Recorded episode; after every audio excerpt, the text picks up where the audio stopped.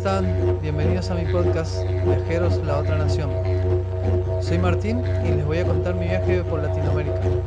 Así que espero que les guste y vamos que vamos.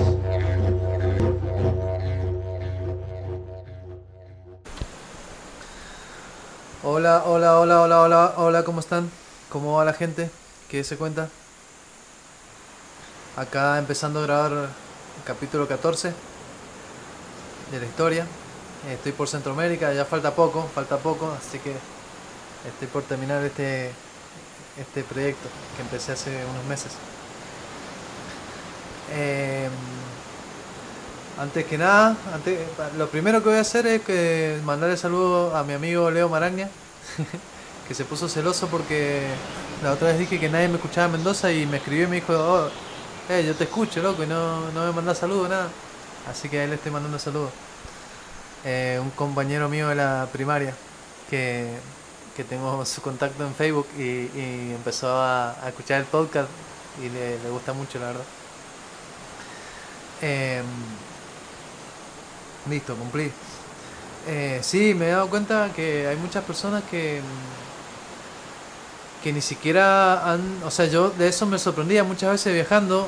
Eh, yo hablando con personas y diciéndole todo, bueno, vengo de tal parte, hice tal cosa, y yo me crucé con personas que no conocían ni siquiera el barrio de al lado, o sea, que tenían, no sé, veinte, veinticinco, o sea, tenían ya adultos y no conocían ni, ni, ni el pueblo que estaba al lado, así, no, no habían salido nunca del pueblo, y a mí me parecía in, in, increíble, y bueno, y a ellos les parecía increíble lo mío. Eh, así que eh, para la gente que no se ha movido mucho le parece muy sorprendente todo lo que cuento. Eh, así que bueno, voy a, voy a seguir con la historia. Eh, en el capítulo anterior no, yo bueno conté que salí de Colombia, que me fui a, por Centroamérica, nave, navegué en el velero y me, me fui en, en la historia queda en Panamá ahora. Pero me olvidé de contar lo que, lo que pasó con el bocho, con el auto. Que bueno, lo, los franceses se lo vendieron a, a este chico David, que era gringo. Y el, el David lo llevó, bueno, David eh, salió de viaje en el auto. Se fue se fue para el lado del Tayrona, que queda cerca ahí, eh, queda en el Caribe colombiano, cerca de, de Cartagena. Y se le, se, el auto se le rompió a mitad de camino y se tuvo que volver. Y se tuvo que volver, bueno, tuvo que pagar un gancho, una grúa, todo. Mientras la, las gallinas andan por ahí subiéndose al árbol. Eh, ¿Y qué, qué pasó? Resultó que lo... ¡Gallo rojo, caramba! Ahí está mi gallo cantando. ¿Cómo quiero ese gallo? Eh, resultó ser que lo llevó al mismo taller donde lo habían llevado los franceses. Y cuando el, el, el mecánico vio el auto dijo, no, este es el auto que trajeron los franceses. Yo le, yo le dije a ellos que no, que no va para más este motor, que había que repararlo completo. Uy, ¿ahí qué? ¿Qué pasó? Claro, entonces ahí David, eh, o sea, se dio cuenta de que los franceses lo habían engañado, ¿eh? Y yo andaba con los franceses, o sea, yo quedé como en el medio y como, yo no sabía esa historia del, del mecánico, yo de verdad no la sabía. Y David vino y me contó todo a mí, lo que había pasado, y yo, uy, yo quedé re mal, o sea, yo quedé como que la, también lo había engañado, como que había sido parte del engaño. Y yo le dije que no, que no sabía, bueno, le conté, pero igual, quedó en la duda, fue horrible. ¡Gallo rojo, carajo! Gallo rojo, una, un gallo muy... Eh, mi maestro, mi maestro realmente. Mi compañero. Duerme acá, al lado, al lado de mi cabaña, duerme al lado de un árbol. Se sube ahí y ahí duerme. es, un, es un maestro ese gallo, como lo quiero. Eh, entonces, ¿qué pasó? David dijo, bueno, David me dijo, yo me voy. Yo, o sea, él andaba con plan de viaje, él quería andar viajar por Sudamérica. Su- ¡Eso, carajo! Entonces se está acostando, Gallo Rojo, está, está atardeciendo, ya llega la hora que se guarda ahí en el árbol. Entonces David me dice, no, yo me voy, voy a seguir viajando, te dejo el auto, dice, eh, vendelo. Me dice, no sé, haz lo que quieras, vendelo, dice, yo el auto me voy, eh, no tengo tiempo para, para arreglarlo, así que lo dejo acá, lo vendelo y mandame la plata, me dice. Así. Y yo le digo, bueno, o sea, intentaré venderlo. Así que puse un cartel, vendo, y lo dejé ahí medio abandonado en la puerta de casa donde yo me quedaba. Lo bueno es que enfrente había un taller. Y vendo, eh, me, me, creo que le puse dos millones de pesos en ese tiempo colombiano. Y pasó el tiempo, pasó el tiempo, nada, nada, nada, nada, nada, nada, nada, nadie preguntaba, nada, nada. Creo que lo, ah, lo, lo, lo puse en Mercado Libre Colombia, lo, también le subí la foto, subí el precio y nada, nada, nada, nada. Uh, yo decía, bueno, pasó el tiempo, pasó el tiempo, ¿qué pasó? Yo llegó el tiempo que yo me tenía que ir, en febrero. Y se empezó a acercar el tiempo, acercar el tiempo y nadie, nadie ni preguntaba por el auto. Entonces agarré y le bajé el precio, un millón, creo que era. Que era el equivalente a, creo que eran un millón, que era el equivalente a quinientos dólares, si mal no recuerdo, en ese momento. Y nada, que nadie preguntaba, y que nadie preguntaba, y que nadie preguntaba. Y yo, y yo hablaba con el mecánico, que ya, me, ya había hecho una amistad con él. Le decía, nadie pregunta, no, nadie pregunta, uy, ¿qué voy a hacer con este auto? Yo, yo no me tengo que ir y no sé qué hacer con este auto. Bueno, y así pasaba el tiempo, pasaba el tiempo, y ya estaba, no sé, estaba a dos semanas de irme. Y yo iba hablando con el mecánico, me acuerdo perfecto, una tarde.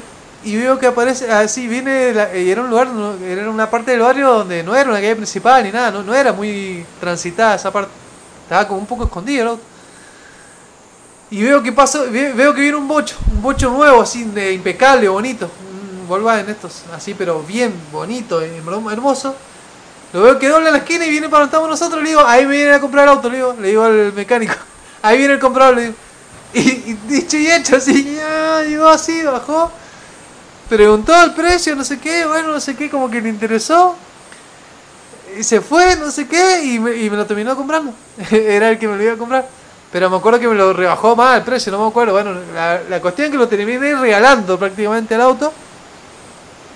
Pero bueno, yo ya me lo quería sacar encima, era una molestia para mí. Eh, bueno, lo vendí. ¿Qué hice? Agarré, me fui a, a Western Union. David ya me, dio, me había dado los datos de la madre de él para que se los mandara a California, a La Plata. Avisé, le avisé a todo por... Esto era por Facebook, nos comunicábamos. Le dijo, mirá, David, vendí el auto, eh, tantos dólares, creo que eran quinientos, si mal no me acuerdo. Te lo mando. Bueno, mandáselo a mi mamá, listo. Yo fui a Western Union y pregunté.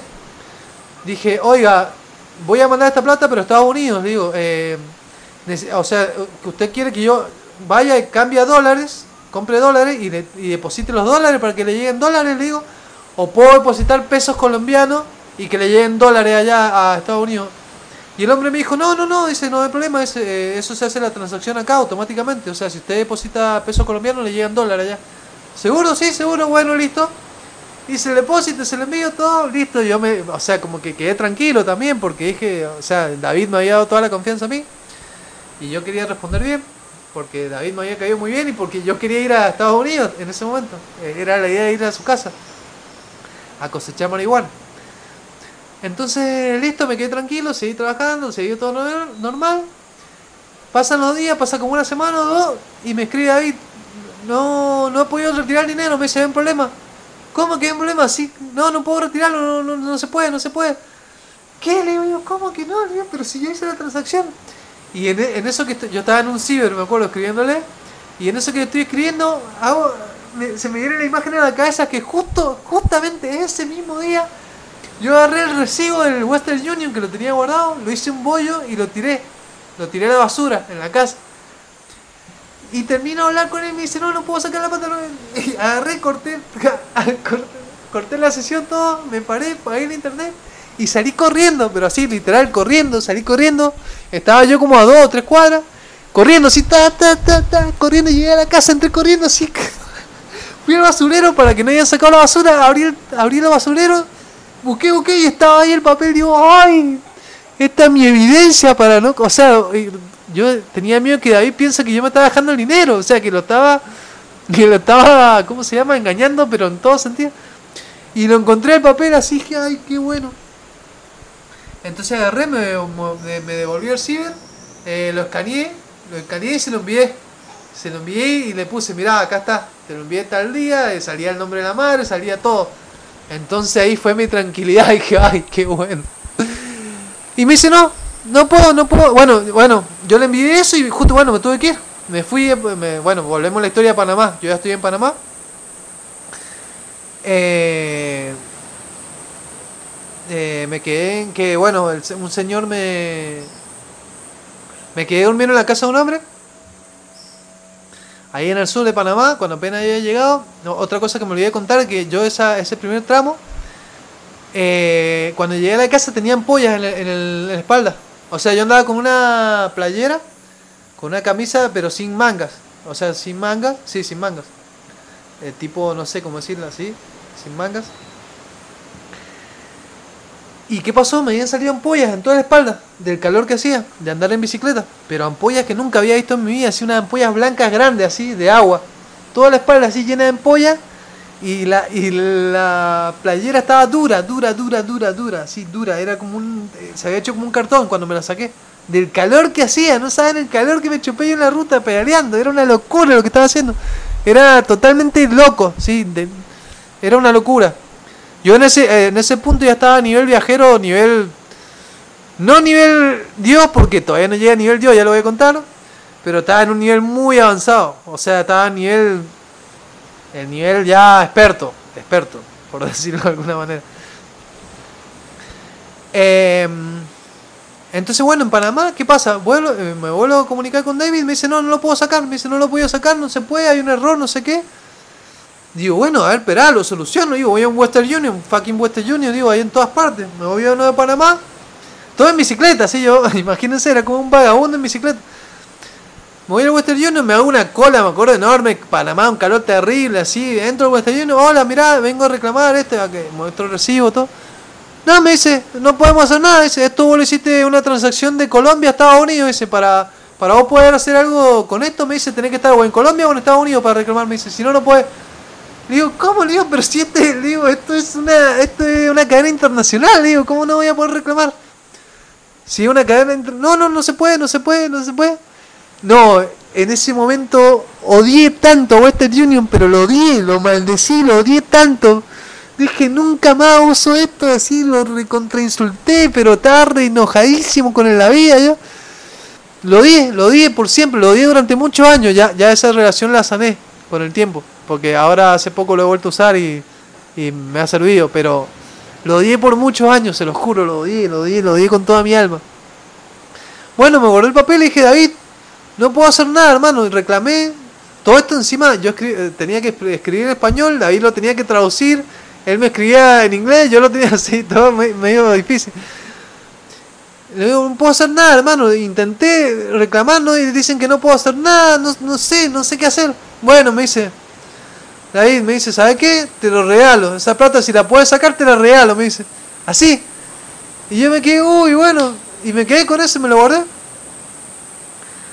Eh, me lo guardé, me lo guardé y me olvidé de eso, yo me olvidé, me olvidé, me olvidé, pasó el tiempo, pasó el tiempo y yo lo, lo tenía guardado, pasó el tiempo, pasó todo mi viaje, bueno, yo terminé mi viaje, me volví a Argentina, pasó el tiempo, pasó el tiempo y un día, un día yo estaba con mi hermano, después de volver el viaje, estaba con mi hermano Lucas en Mar del Plata y estábamos ahí delirando, bueno, yo estaba hablando un montón de, del viaje, qué sé yo, bueno, estábamos, estoy hablando en el futuro del viaje, en el futuro del tiempo. Y no sé cómo salió el tema, y le digo, no, si sabes que, no, ¿cómo será? Le digo que tengo quinientos dólares clavados en un Western Union y no lo puedo sacar, le digo, y, hijo de pucha, y bueno, empecé a insultar otra vez Western Union, y me mira mi hermano, ¿cómo es que tenés quinientos dólares guardados en el Western Union y no lo puedo sacar? Sí, no lo puedo sacar. ¿Qué? Me dice, vamos a reclamar, vamos a reclamar ya, me dice, no, no lo puedo sacar, pero tener el papel algo, sí, y me fijo, lo busco así, acá está, le digo, mira, acá está, lo tengo, no, me dice, vamos ya, me dice, y agarró la moto. En ese mismo momento salimos al Western Union y iniciamos un reclamo. Y me empezaron a pedir papeles, que el papel de documento, que no sé qué, que esto, que el otro, que una carta, que no sé qué. Y me terminaron devolviendo la, la plata. O sea, me, pero me devolvieron, me acuerdo que oh, me, me robaron por todos lados, son unos ladrones. Me devolvieron, creo que eran, no sé, quinientos dólares, me devolvieron trescientos cincuenta, algo así, una cosa así. Pero bueno, en el futuro lo, algo terminé, terminé rescatando de esa plata. Eh, que yo tenía olvidada realmente. Bueno, sigo con la historia. Ya te conté la historia del bocho. eh, Yo estaba en Panamá. Me quedé en la casa. Bueno, lo primero que... Bueno, llegué hasta la casa de un señor que me quedé ahí durmiendo. Este señor, ¿qué pasó? Me vio así. Toda la gente me veía y claro, yo tenía aspecto de vagabundo, como les digo. Y como que estaba huyendo. O sea, esa es la imagen ahora que yo me doy cuenta que, que, que transmitías. Porque decían, este man, ¿a dónde va con esta bicicleta? que eh, eh, Con esta bicicletica, con, con estas cositas, una mochilita así como huyendo de la vida, no sé. Y me dice, bueno, yo si quieres voy al norte, me voy a, me dice, voy a una ciudad que ya me olvidé el nombre, tendría que haber buscado en internet, del norte de Panamá, en dos días, me dijo, no, tres días. Si querés, dice, si te quedás acá dos o tres días, me dice, yo te llevo, me dice. Subimos la bicicleta arriba del auto, todo, y te llevo. Y yo dije, bueno, vamos, así, ya había visto lo espeso, lo duro que era pedalear en ese calor. Y dije, sí, vamos, o sea, chao plan de, de pedalear, dije, vamos. Así que lo esperé, me subí con mis cositas y... A ver, voy a ver acá el rojo. Y nos fuimos. Y nos fuimos y... Y me llevó, me llevó hasta el norte, hasta esa ciudad que era más al norte. Le agradecí muchísimo, me acuerdo que me regaló unas ropas, todo así. El hombre me dijo, me, no me acuerdo bien que me dijo, me dijo, si, si, si algún día volvés a Panamá, dice, pasá por mi casa y yo te consigo trabajo, me dijo el, el hombre. Así, un cariño increíble, o sea, como que la gente más humilde siempre es la que más te ayuda, es impresionante, o sea, como que te da una mano así. Te, ese hombre muy valioso, no me acuerdo ni el nombre, pero acá, loco. Eh, Bueno, en, en el camino que hicimos pasamos por el puente de Panamá, o sea, por el canal de Panamá, me acuerdo que pasamos un puente largo, el canal de Panamá, eh, me acuerdo de divisar la, la ciudad de Panamá, Panamá City, a lo lejos, así, como que alcancé a verlo así, los edificios altos y blancos, así, estilo Miami. Parece que hay mucho dinero ahí en la ciudad de, de Panamá, porque es un paraíso fiscal donde eh, van a parar mucho de los dineros, mucho de los dineros de... de toda la gente sucia, del, no sé, la política, toda la gente que tiene mucho dinero y tiene dinero sucio, eh, está en Panamá. Entonces, bueno, me, me llevó hasta esa ciudad de, del norte. En Panamá está toda la chatarra de Estados Unidos. La mayoría de los carros son autos de Estados Unidos, los buses son los buses esos amarillos tipo Simpson. Toda la chatarra de Estados Unidos llega a Panamá. Y también hay mucha gente con armas que viene de Estados Unidos. Estados Unidos es, Estados Unidos es el, el mal de, de este continente, hermanos. Así lo tengo que decir. O sea, viene la, es el mal, el mal, el mal, el mal. Es la, el, el cáncer de este continente. Cuando sanemos ese cáncer va a ser el mejor continente del mundo. Eh, entonces, bueno, me quedé ahí, agarré mi bicicleta y a pedalear otra vez la ruta en Panamá. Pedalear, pedalear, pedalear, pedalear, pedalear, pedalear, no me acuerdo ni, ya ni me acuerdo los días, nada, eh, pedalear, pedalear, pedalear.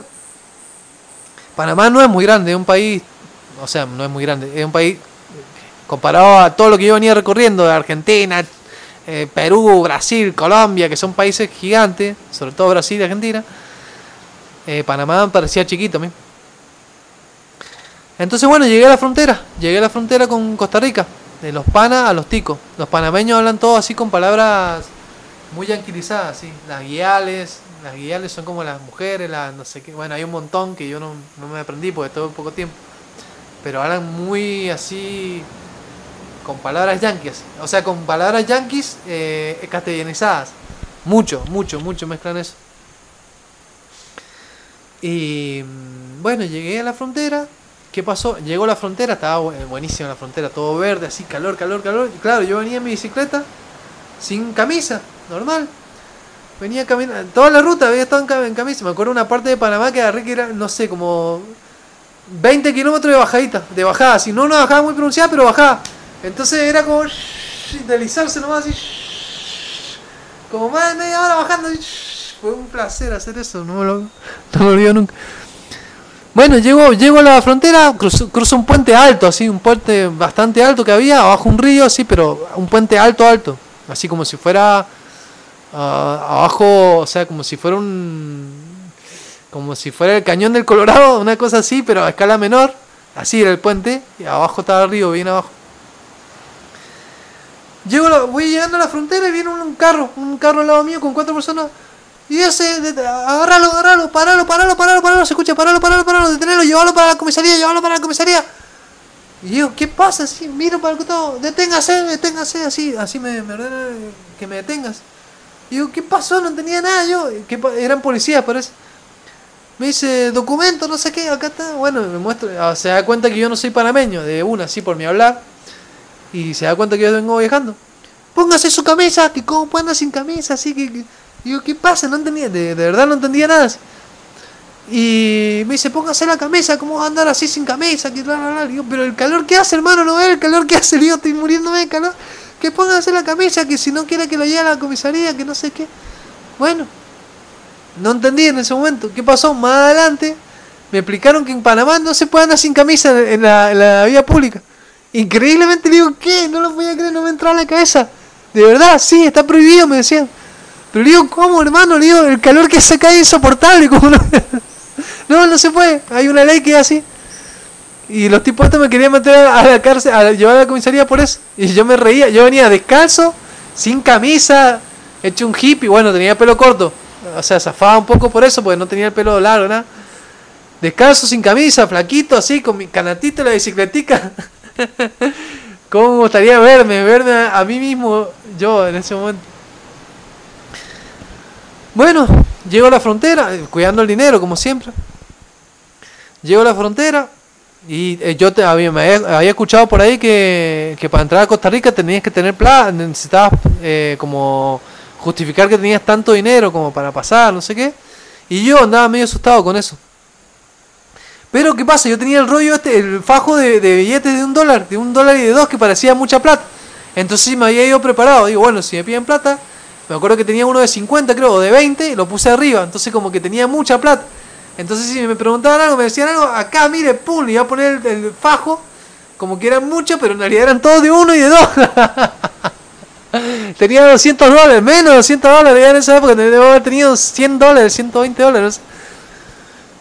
Eh, llego a la frontera, voy a hacer los papeles, todo para cruzar. A todo esto yo tenía miedo porque también me habían puesto, cuando entré a Panamá me habían puesto de, de pasaje, eh, algo como un permiso como que era de paso, así como que yo estaba transitando Panamá, que no me iba a quedar más de no sé cuánto tiempo.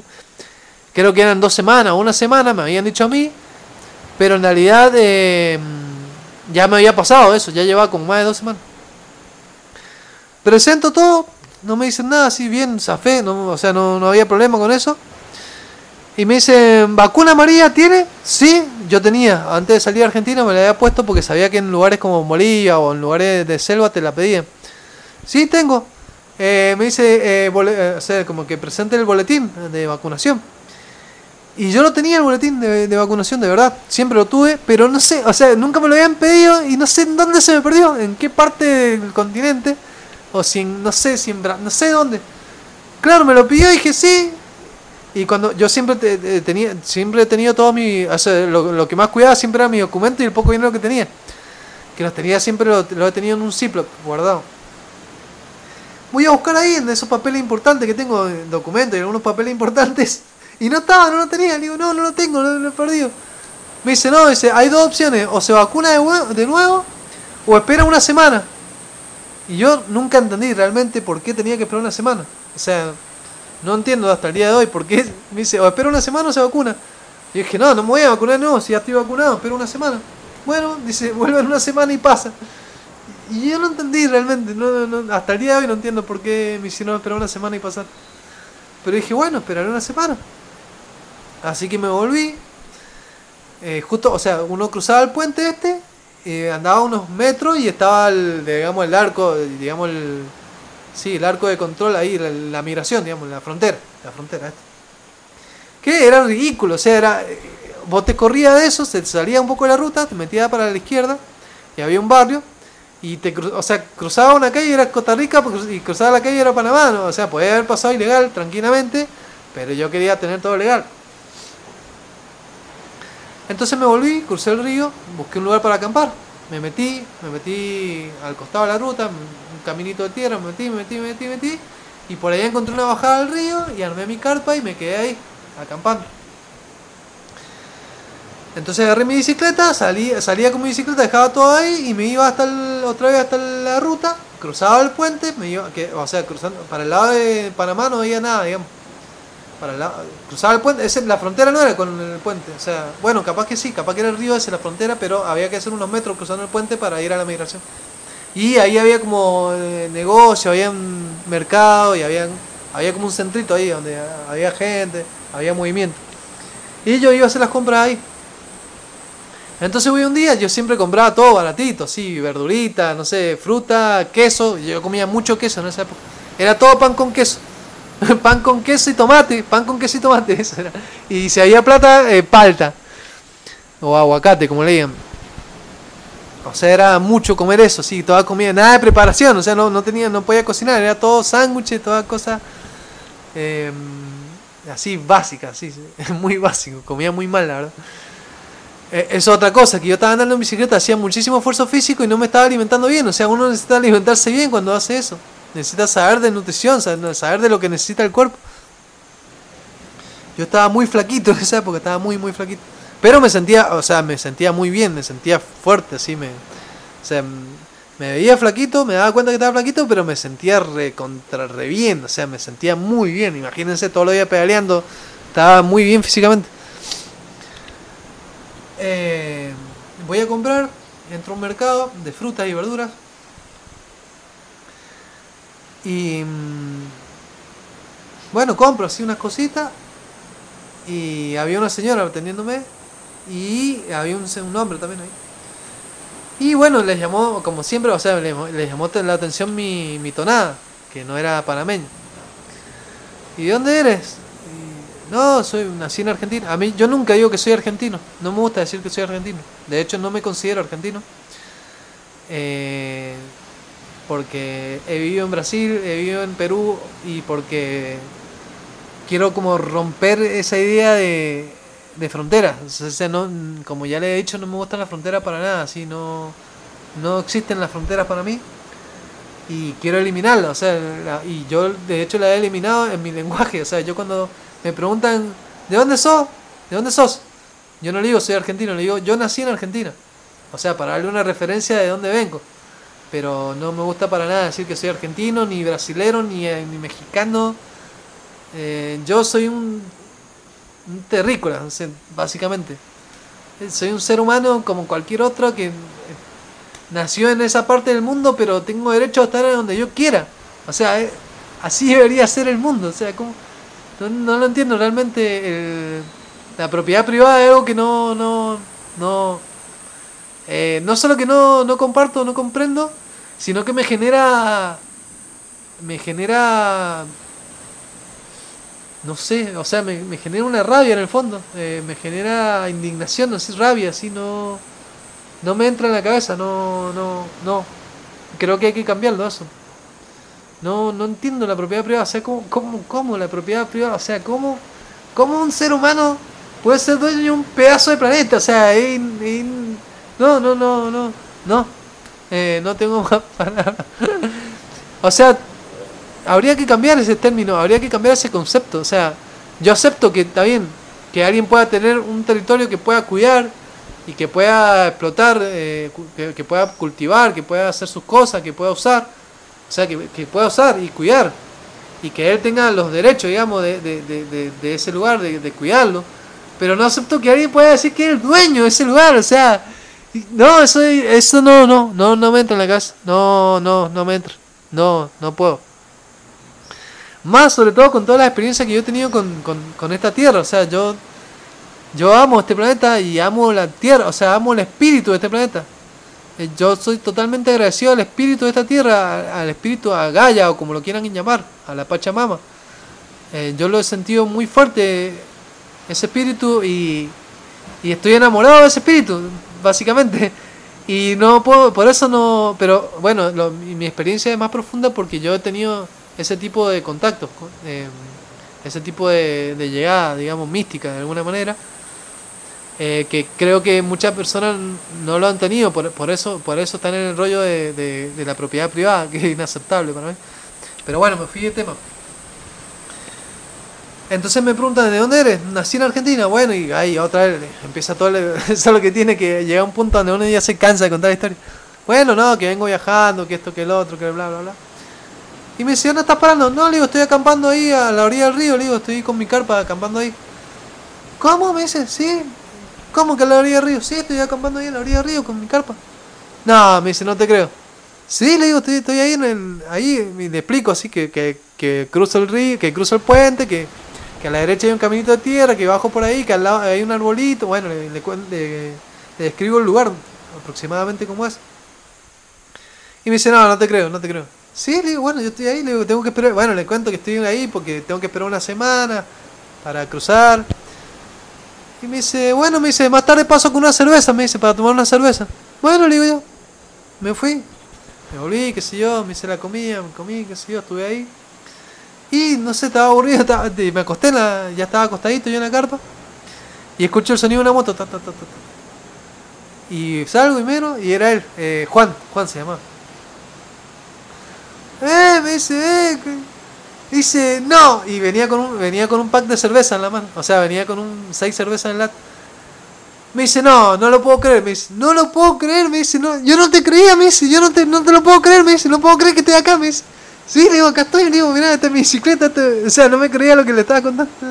No, no lo puedo creer, me dice, bueno, tomamos las cervezas. No, Martín, no, no puede ser que yo esté acá, me dice, qué, qué loco, me dice, ¿cómo vas a estar acá? Me dice, oye, me dice, yo, yo tengo una casa acá muy cerca, dice, tengo un cuarto, dice, si, si quieres vente a mi, a mi cuarto. No, le digo, si, si yo acá estoy bien, así, como, no, no, ¿cómo voy a ir a su cuarto? O sea, como que me da pena, no, no lo acepté. Oye, pero ¿qué? Acá solo, me dice, no sé qué, bueno. Sí, estoy acá, bueno. Bueno, hablamos ahí un rato, tomamos la cerveza y se fue. Y no me acuerdo si fue esa noche o a la otra noche, porque ya un poco se me van la, la, los recuerdos, que yo, bueno, me acuesto también, ya eh, se había anochecido, me acuesto y empieza a llover, y empieza a llover duro, sí, duro, duro, empieza a llover, a llover, a llover, a llover.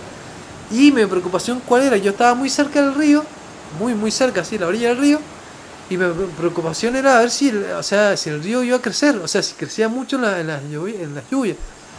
Pero yo ya lo había estado, eh, o sea, había estado estudiando el, el caso, porque ya me lo había estado preguntando, y había mirado los bordes a ver si, si había un rastro de, creci de crecida, así, y no había visto nada, o sea, o sea, como que se veía que el río no crecía, así, no, normalmente, así. Pero empezó a llover duro, y yo, y, pero yo me empecé a preocupar, ya era de noche, y me preocupé un poco, me preocupé, y pero dije, bueno, ¿qué voy a hacer? Ya estoy acá. Y en esa que estaba preocupado, escucho lloviendo así, lloviendo fuertísimo, lloviendo fuertísimo. Escuché una moto así, ta, ta, ta, ta, ta, que llega así, llega así, era como una moto, estaba el caminito arriba y era, había que bajar un poquito y estaba en la orilla del río. Martín, Martín, escucho, salgo. Juan, le digo, ¿qué, qué pasó? No, me dice, yo así no puedo dormir, me dice. Claro, el man se había, se había quedado pensando en mí, estaba muy preocupado. Me dice, yo no puedo dormir, me dice, sabiendo que vos estás acá, me dice, ¿cómo vas a estar acá? Dice, vamos a mi casa, vamos a mi casa, dice, deja todo, dice, vamos a mi casa, dice. Le digo, no, pero no, vamos a mi casa, bueno, vamos, vamos, le digo, deja, deja todo, deja, deja la carpa acá, dice, y agarra tus cosas, dice, mañana venimos al salón, porque estaba lloviendo durísimo. Me dice, deja tu carpa acá, dice, deja tu carpa acá, dice, agarra tus cosas y vamos, me dice, vamos a mi casa, dice, vamos, yo no te puedo dejar acá. Bueno, le digo, bueno, vamos. Así que agarré mis cosas y me llevó a la casa. Nos fuimos a la casa, me, me dio un cuarto. Y ahí, bueno, estuve eh, ahí estuve con él, así, eh, o sea, me, me quedaba en su cuarto. ¿Qué pasó? Ahí conocí a su familia. Él, él, tenía, él, él se llama Juan y la esposa se llama Cindy. Y tenían un hijito. Y, estaba, y después tuvieron una hijita, después en el futuro. Pero tenían un hijito que no me acuerdo el nombre bien ahora. Y ellos tenían un, eh, tenían un negocio de verduras, que era donde yo había ido a comprar. Eh, entonces Cindy atendía el negocio y Juan era como que se ocupaba más de ir a comprar las cosas, como de administrarlos, de hacer los movimientos. Entonces me estuve quedando ahí y fue muy loco, sí, tuve como una... Más una no, primero era por una semana y me terminé quedando como diez días porque nos empezamos a hacer amigos. Y me acuerdo que me levantaba, me dan desayuno y desayuno ellos comen... arroz con tocino, con tocineta, que un pedazo de cerdo frito, con huevo frito, así, con todo frito al máximo y con... Y yo me levantaba y decía, no, no, no, o sea, como que me lo comía, obvio, pero me costaba muchísimo pasarlo porque yo no estoy acostumbrado a desayunar tan fuerte, tan duro, ¿sí? O sea, yo desayuno más liviano, así, como, como más fuerte más tarde. Y ellos no, tenían la costumbre muy americana, así, muy yankee, de desayunar fuerte, fuerte. Entonces, bueno, me comía eso, qué sé yo, y hacía un calor, un calor, hermanos, como les digo, en Panamá hace un calor, pero agobiante, agobiante, agobiante. Miren que yo he estado en lugares de calor, o sea, yo he estado en Brasil, he estado en, no sé, he estado en Ecuador, he estado en Colombia, pero en Panamá fue el lugar donde más, más calor he sentido, ahora que lo pienso. Y, muy, y, a, y además de esto, mucha humedad, así, mucha humedad, mucha, mucha, mucha humedad. Así, insoportable, insoportable, así, terrible el calor que hace y la humedad. ¡Ah! Entonces, ¿qué pasó? Eh, eh, Juan tenía una moto y yo tenía mi bicicleta Entonces que me decía, bueno, Martín me dice, vamos, vamos a conocer el Pacífico, me decía. Claro, Panamá está todo ahí cerquita. Y yo estaba ahí más, más del lado del Pacífico. En la frontera, Paso Canoas se llama la frontera, Paso Canoas. Eh, y bueno, me dice, agarrá. Y entonces se subía con Cindy en la moto y ataban una cuerda en la moto. Y, y yo iba atrás con mi bicicleta, agarraba la cuerda. Entonces él iba en la moto y, yo, y ella me iba remolcando la bicicleta, así, oh, así pero andando rapidito, así. Ah. Y así nos íbamos hasta la costa del Pacífico. Y nos pasábamos toda la tarde en el Pacífico, así. Yo conocía el Pacífico, nadaba, así. Bueno, conocíamos ahí un poco y nos regresábamos, así. Re buena onda, la verdad, muy buena onda, Juan y Cindy. No sé si estarán escuchando esto, pero les mando un abrazo gigante, no creo que estén escuchando. Eh, mis amigos panameños. Bueno, me llevaron a un montón de lugares, me, me presentaron gente, me, la verdad que muy bien esa gente, muy muy bien.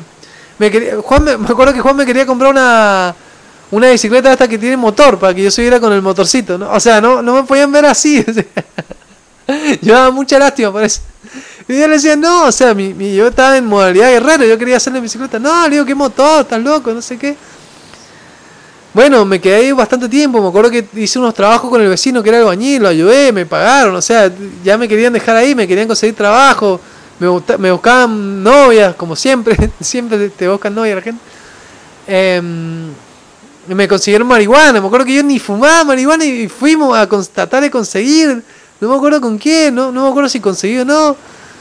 Eh, me conseguían marihuana, qué maestro. Hasta marihuana me conseguían y yo no fumaba. Eh, un día me agarró Juan y me dice, vení, vamos a ir a conocer allá una parte de Panamá, o sea, más, más, más al centro de Panamá, que es altura, me dice, y hace frío. Así que agarramos la moto, empezamos a andar, andar, andar, como dos horas, dos, sí, dos horas más o menos. Subimos, subimos, subimos, subimos, y llegamos a una parte que era más elevada, que estaba fresco, que estaba hermoso, y yo decía, no, qué lindo, que era hermoso, el lugar hermoso, muy lindo, así. Eh, ya se empieza a ver, o sea, lo que es esa zona del norte de Panamá y Costa Rica, Costa Rica es bellísima, así, Costa Rica... pura vida, madre. Costa Rica, el dicho de Costa Rica es pura vida. Y te das cuenta cuando estás allá. Es bellísimo ese país. Es chiquitico, pero pura vida, madre. O sea, no le da mejor definición. Ya, más adelante voy a hablar un poco de Costa Rica. Entonces, bueno, estuve por ahí. Estuve, me hice muy amigo. Me acuerdo que yo dije, bueno, me acuerdo que un día dije, voy a hacer pizza. Bueno, dale, hacete unas pizzas. Yo sé hacer pizzas caseras. O sea, a, a masa o todo. Eh, gracias a mi primo Fernando que me enseñó. Entonces yo tenía una bandeja grande y yo agarré una pizza grande así. Y yo digo, pero yo hago la pizza y digo, pero yo compro el queso, digo, yo compro el queso, ustedes compran la harina y lo otro. Bueno, listo, entonces me fui al mercado, me fui al mercado muy fino que había ahí, a uno de los más lujosos, para comprar un aceite, un queso mozzarella bueno. Porque el secreto de todo es el queso, el queso tiene que ser mozzarella bueno. Y me acuerdo que encontré un mozzarella bastante respetable y lo compré, compré como un kilo, me acuerdo. Y fui, hice una pizza grandísima, así la bandeja era grandísima, hice, amasé, hice la pizza, ta, ta, ta, la hice, le puse el queso, le puse tomate, la pizza quedó riquísima, riquísima, yo estaba feliz también porque a mí me encanta comer pizza, y, y más una pizza que a mí me guste. Así que comimos pizza, invitamos a los vecinos que también eran muy amigos de ellos, y no me acuerdo ni cómo se llamaba, y comimos, comimos, comimos pizza y tomamos cerveza, y tomamos cerveza y yo me acuerdo que... Yo no, no estoy muy acostumbrado, no tomo mucho alcohol, sinceramente. Y menos en esa época casi ni tomaba alcohol. Yo con dos cervezas ya, dos latitas, yo estoy casi borracho directamente. Y me acuerdo que nos sentamos en el pasto de su casa a la, a la noche ya. Y comimos, comimos, yo fumé y tomé. Y me, y me acuerdo que me perdí la conciencia, o sea, me quedé dormido. Y me acuerdo que Juan, ya era de noche, sí, vino y me llamó Martín, Martín. Y me desperté, yo estaba dormido así. Me había quedado dormido y con la panza llena, el corazón contentísimo. Me dice, vamos adentro a dormir. Me dice, que te, vamos a, venía a dormir adentro. Me dice. Y yo estaba dormido ahí en medio del pasto, así, estaba fresquito. Uy, sí, bueno, vamos. Qué buena noche. Y claro, le encantó la pizza y ya era, una, una, era, un, era un suceso, sí, era un éxito. Hace pizza, hace pizza de vuelta. Ya, otra vez, quisiera pizza otra vez. Otra vez hice pizza. Ya quería poner una pizzería. No, quédate acá, ponemos una pizzería. Ya está. Fue muy divertido realmente conocer a esa gente. Eh,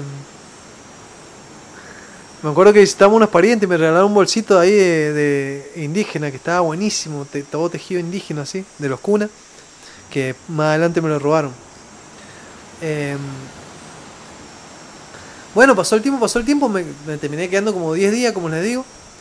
Y yo dije, bueno, ya me tengo que ir, me tengo que ir. Uno empieza que se tiene que ir, se, se tiene que ir y ya eh, se va haciendo cada día que pasa más difícil porque uno se empieza a hacer más amigo y, y no lo dejan ir a uno. Y llegó el día y, y, y la claro, o sea, uno tiene que, ya me di cuenta, tiene que poner un día, me voy tal día, así como poner un, una meta, porque si no, no se da nunca. Como decir, me voy el domingo, bueno, listo.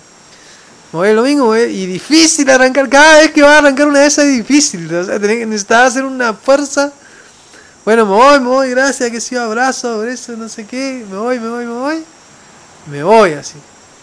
Y agarrás tu bicicletica, tu bicicletica y ta, ta, ta, ta, y te vas, en silencio así. Como un silencio así, tra, cha. Y bueno, crucé, todo bien. Eh, crucé la frontera y entré al país de los Costa Rica, a los ticos, como le dicen allá. Eh, eh, bueno, entré a Costa Rica y no me acuerdo la moneda de Costa Rica, me olvidé de buscar en internet, que se llama eh, eh, col, colo, en colones creo que son, sí, en Panamá está el Balboa. Es la moneda oficial, pero usan el dólar. O sea, en Panamá se usa todo dólar. Y en, en Costa Rica, son, si no me falla la memoria, creo que son los colones. No me acuerdo bien cómo se llama la moneda. Eh, tengo que buscar ese detalle. La cuestión es que... A ver, espera, lo busco ya mismo. Sí, ahí lo acabo de buscar. Eh, son colones. Los colones son la moneda de Costa Rica. Bueno, entonces yo qué hacía, cambiaba, no me acuerdo cómo, sí, creo que en ese momento yo agarraba, pa, por ejemplo, pasaba de Panamá, que se usaban dólares, pasaba a Costa Rica y cambiaba todos mis dólares a, a colones. Y me quedaba, no sé, no, bueno, eh, eh, toda la moneda en, en colones. ¿Y qué, qué pasó? Llegué a Panamá, a, a Panamá, a Costa Rica, y me di cuenta que era carísimo, era todo caro, súper hiper caro, muy caro, así muy muy caro. Es el país más caro que yo he pisado de toda América. De verdad, así carísimo. Todo caro, carísimo, así carísimo, carísimo. Dije, o sea, empecé a transitar en Costa Rica y, y dije, yo me tengo que ir ya a este país, o sea, no puedo pasar. Cada día que pasaba en, en Costa Rica era pérdida, pérdida, por lo caro que era. ¿Y qué pasa? Panamá y Costa Rica son muy pro-yanqui, así, la, las banderas son parecidísimas, de hecho. Eh, la bandera de Panamá es roja y azul, con... estrellas rojas y azul, y la de Costa Rica no me acuerdo cómo es, pero también, sí, igual que la de Estados Unidos. La de Costa Rica es como la de Estados Unidos, como una fracción del, de la bandera de Estados Unidos, de Estados Unidos. Eh, bueno, entonces me tengo que ir, me tengo que ir, que, bueno, entré a Costa Rica, me acuerdo que pedaleé, pedaleé, pedaleé, Eh, esto sí, no me acuerdo, no me acuerdo si cuál, o sea, las historias que voy a contar, no me acuerdo cuáles pasaron antes y cuáles después.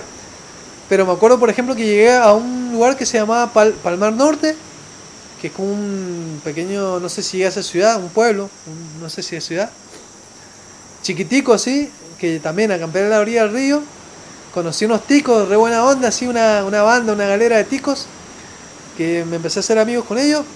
Y la particularidad de este pueblo era que todos andaban en bicicletas. Todos, absolutamente todo el pueblo andaba en bicicleta. Había muy, muy pocos carros. Y todo el pueblo se, movi- se movilizaba en bicicletas. Y era muy divertido, así como que todas las calles estaban llenas de bicicletas. Así, el tráfico era de bicicletas. Había un semáforo y uno se paraba y eran todas bicicletas. Buenísimo, yo aluciné en ese pueblo, me encantó. Me encantó. Y yo estaba en mi bicicleta, así que era un ciudadano más. Eh, me acuerdo que en ese lugar lo particular que tenía, muy loco, que en, todo, en, en varias partes del pueblo y del, del lugar habían bolas gigantes de piedra, o sea, unas bolas que eran un misterio, que nadie sabía cómo estaban ahí, eh, misteriosas, pero misteriosísimas, así como, no sé, como si fuera una pirámide de, de los incas o una pirámide de, de México o algo así, una ruina Eh, loca, así, abandonada ahí, o sea, que nadie sabe por qué está ahí, ni qué, de, para qué servía.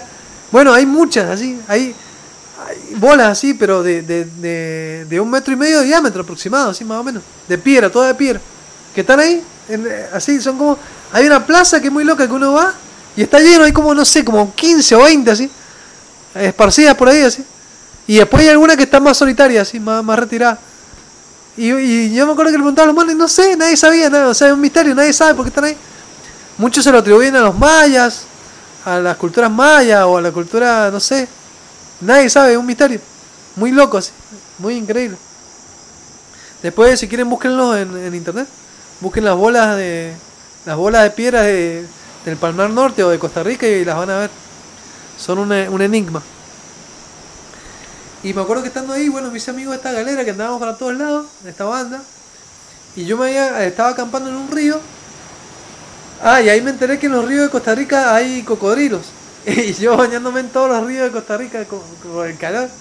Y me dice, no, hombre, si acá hay, hay cocodrilos, hay cocodrilos y caimanes. En algunos ríos, no en todos. Y dije, ¿qué? No, me dio miedo, que no. No, me dice, pero en algunos ríos, por ejemplo, en el que estaba acampando me, se, se sabía que habían. Yo dije, no, qué miedo. Bueno, y me acuerdo que un día, frente a donde yo acampaba, era un río bastante grandecito. Se podía cruzar, pero era largo. Había un árbol, un árbol que me llamaba la atención muchísimo. Y un, un día le digo yo, oiga, crucemos, yo quiero ir a donde está ese árbol, le digo, a aquel árbol que está allá, cruzando el río, crucemos, sí, bueno, crucemos, y me acompañaron.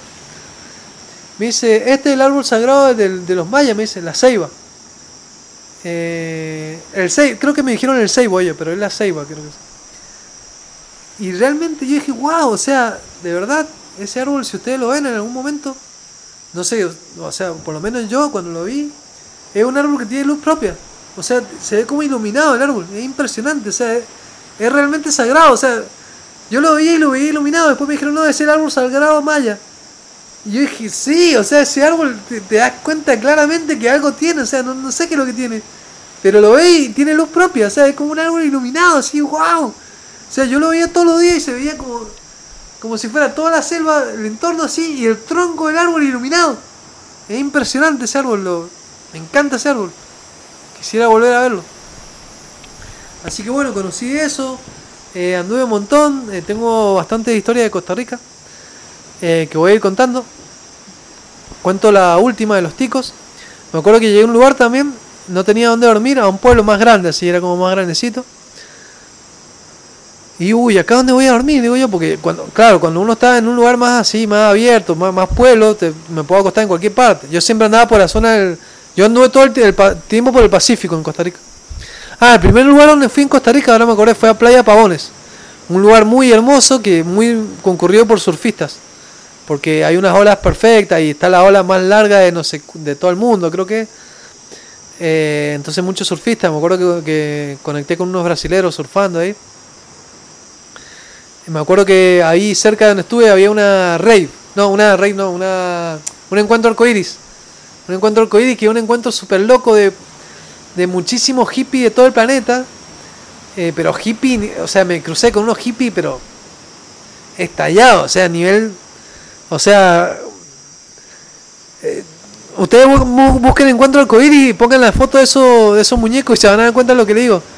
O sea, chabones con rastas gigantescas, enorme, larguísima, todo así...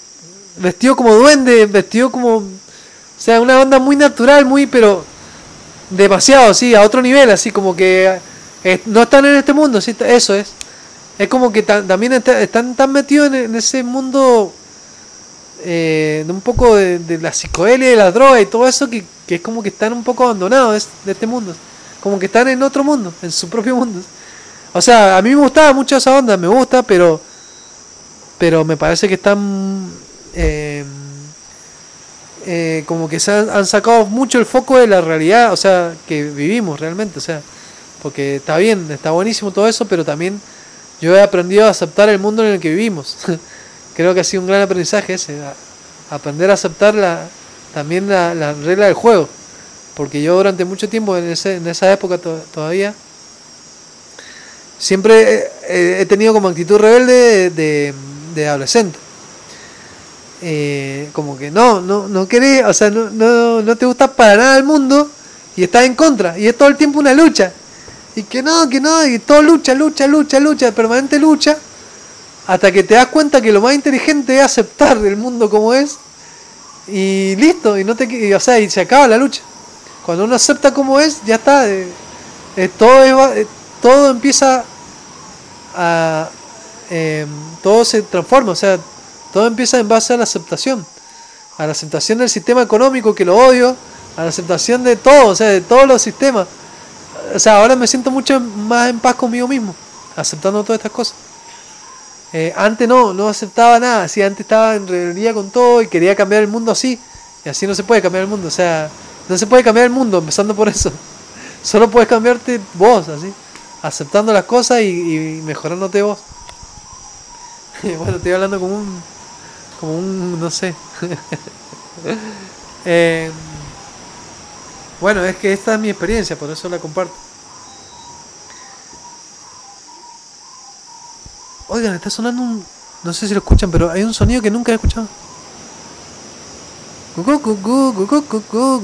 Porque está cayendo la noche acá. Bueno, eh... habían estos locos estallados en Playa Pavones. Me acuerdo que estaba lleno de, de las aves estas que te dicen... Las araras de Brasil, o los guacamayos, estos de colores rojos, azules, que son como loros más grandes, así, hermosos, que dormían arriba del árbol donde yo acampaba. Eh, bueno, lo que le quería contar la última historia es que un día llego a este lugar que no sabía dónde dormir, y no sabía dónde dormir, porque era, porque, claro, una ciudad, en la ciudad, cuando es muy ciudad no, no tengo dónde dormir, o sea, yo me siento peor en la ciudad que en, que, que, que en la montaña, o, que, o sea, que, que en los lugares más de naturaleza. Y la policía también me da miedo, porque la policía, no, no o sea... Yo prefiero estar durmiendo solo en el medio de la montaña, de, de, de donde no me llega nadie, que, que estar durmiendo en la ciudad y que me llega la policía. Eso es lo peor que me puede pasar. Porque empiezan a preguntarte cosas, que dónde sos, que dónde venís, que qué estás haciendo, que va... Ah, bueno, hasta te pueden llevar, o sea, te pueden cualquier cosa. Entonces yo estaba por ahí dando vueltas, no sé qué, en un puente, no sé cómo, no sé cómo, realmente, no sé. Empiezo a hablar con una mujer ahí, bla, bla, bla, no sé qué, no, no sé qué. Bueno... Le cuento un poco la historia, me dice, bueno, vamos para mi casa. Eh, dormí en mi casa, bueno, me voy. Empiezo, yo re ingenuo, soy re ingenuo, en ese momento era más ingenuo todavía. Bueno, me voy a la casa ahí, una casa así, eh, estrato uno, como dicen en Colombia. Me he dado cuenta que en Colombia dividen los barrios por estrato. Y de acuerdo al número, soy so de más nivel social, digamos. Estrato uno es como lo más bajo. Entonces... Estaba ahí en la casa, qué sé yo, y me dice, bueno, dice, yo me tengo que ir. Bueno, me empecé a contar de ella, qué pasó. Era bailarina y prostituta, y trabajaba en un club de, de bailarinas, de, de, en un prostíbulo, pues. No, en un cabaret, pues, en un cabaret. Y me dice, yo me voy ahora a las seis de la tarde, vuelvo a las dos de la mañana, creo que me dijo. Eh, dormí acá, no sé qué, esperame, y medio como que me estaba insinuando como para que durmiéramos juntos. Y a mí no me estaba gustando, pero para nada la energía, así no, no, la onda cero, no, para nada, así no, no. No quería saber nada, dije, no, esto no me gusta, pero para nada. Dije, no, bueno, esperame acá, no sé qué. Y se fue. Y yo agarré, dije, no, yo no me quedo acá ni loco, así, no, no quiero saber nada de esto, así. Agarré, me fui a dar una vuelta por el lugar, que sigo, o qué, o qué, o qué. Otra vez, con, no sé cómo, así, la magia de la... Hablando con una señora por ahí, me dice, no, bueno... Mi marido es eh, artesano, no sé qué, veniste a la casa, armar la carpa en la casa. Bueno, listo, así que me volví, saqué mis cosas otra vez, sin decir nada, no, creo que no dejé ni una nota, nada, me fui. Me fui y dormí ahí, dormí en la casa del artesano. Pero eh, queda, queda anotado en el libro de la historia que, que casi duermo en la casa de una prostituta. Bueno, pero fui alojado por una prostituta. Por una prostituta y bailarina. Eh, siempre, como digo, la gente más, o sea, la gente que menos tiene es la que más te da, así de simple, y la gente que más tiene es la que menos te da, es inversamente proporcional. Eh, por eso está bueno, por eso está bueno experimentar el cero, como digo siempre, o sea, por eso está bueno no tener nada para, para que eso te, para que esa enseñanza te quede ya, pues, porque si nunca has estado en la nada, no sabes lo que es estar en la nada. O sea, cuando uno está en la nada, sabe lo que es estar en la nada y puede ayudar mucho mejor a las personas. Qué sé yo, eso es lo que a mí me, me quedó. Eh, porque hay tanta, tanta gente en la nada en este mundo, es impresionante. Eh, bueno, me fui de ahí, bueno, estuve ahí un día y me, me fui, qué sé yo, siguió mi viaje. Y bueno, dejo las historias de Costa Rica para el próximo capítulo, de algunas otras historias de Costa Rica. Que estuve poco tiempo, como le digo, porque era carísimo, carísimo. No quería gastar nada, yo decía, me tengo que ir. O sea, que cuando estuve en Costa Rica dije, me voy. Eh, te, tengo que hacer lo posible para irme lo más rápido posible de este lugar. Porque, ¿qué pasa? Yo sabía que pasando Costa Rica, empieza en Nicaragua. Que Nicaragua es otra historia, ¿ya? O sea, Panamá y Costa Rica son como repro Estados Unidos, repro Yankee. Y, que, y Nicaragua, eh, Honduras y El Salvador son como muy pro, digamos, guerrilla, muy con otra onda, así, con otra onda más Cuba, más, más cubana, más de revolución. Entonces son es una división muy grande que hay en Centroamérica, así, Panamá, Costa Rica y, y lo otro. Bueno, y también están las islas del Caribe, así, que hay otra onda también, eh, que yo no conocí, que es Jamaica, eh, Haití, eh, Eh, eh, Puerto Rico, Cuba, bueno, esas islas que son importantes, eh, que me encantaría ir en algún momento. Eh, bueno, hasta acá dejo el capítulo. Les mando un abrazo gigante, que anden muy bien. Ah, bueno, feliz año, estoy grabando esto ya, estamos en año nuevo. Eh, feliz dos mil veintiuno. Tal vez alguien está escuchando esto en el dos mil cuarenta y siete, pero bueno, yo esto lo estoy grabando en el segundo o tercer día, a ver, no sé qué, ni qué día es hoy.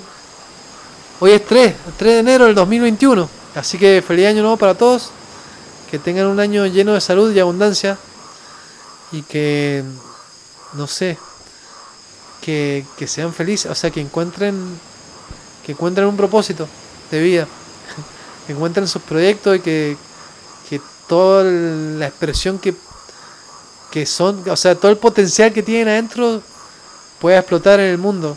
Eso, eso es lo mejor que puede pasar, creo yo. Eso es lo que me está pasando a mí y me siento muy contento por eso.